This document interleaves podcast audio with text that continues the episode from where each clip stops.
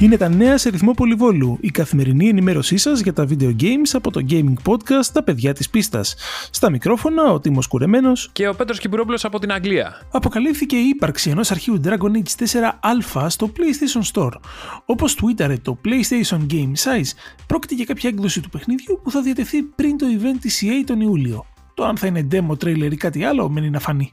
Το LEGO Super Mario ετοιμάζεται να προσθέσει δεύτερο παίχτη στο παιχνίδι, να φέρει 4 νέες πίστες μέσα από expansions και 2 νέα power-up packs. Έτοιμοι να δούμε το LEGO Luigi σε δράση; Διαθέσιμη είναι πλέον η δυνατότητα cross-play στο Overwatch.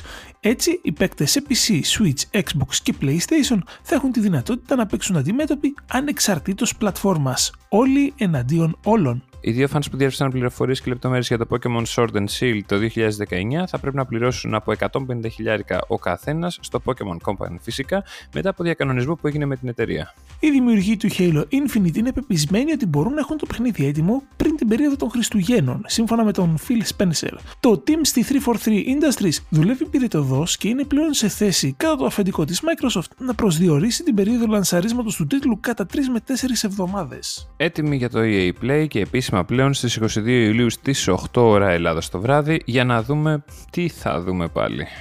Αυτά για σήμερα. Ραντεβού αύριο με περισσότερα νέα και μην ξεχνάτε. Κάθε Παρασκευή ανεβαίνει νέο επεισόδιο Τα παιδιά της πίστας σε Google Podcasts, Apple Podcasts, Spotify και στο group μας στο Facebook Τα παιδιά της πίστας Gaming Podcast. Καλή συνέχεια.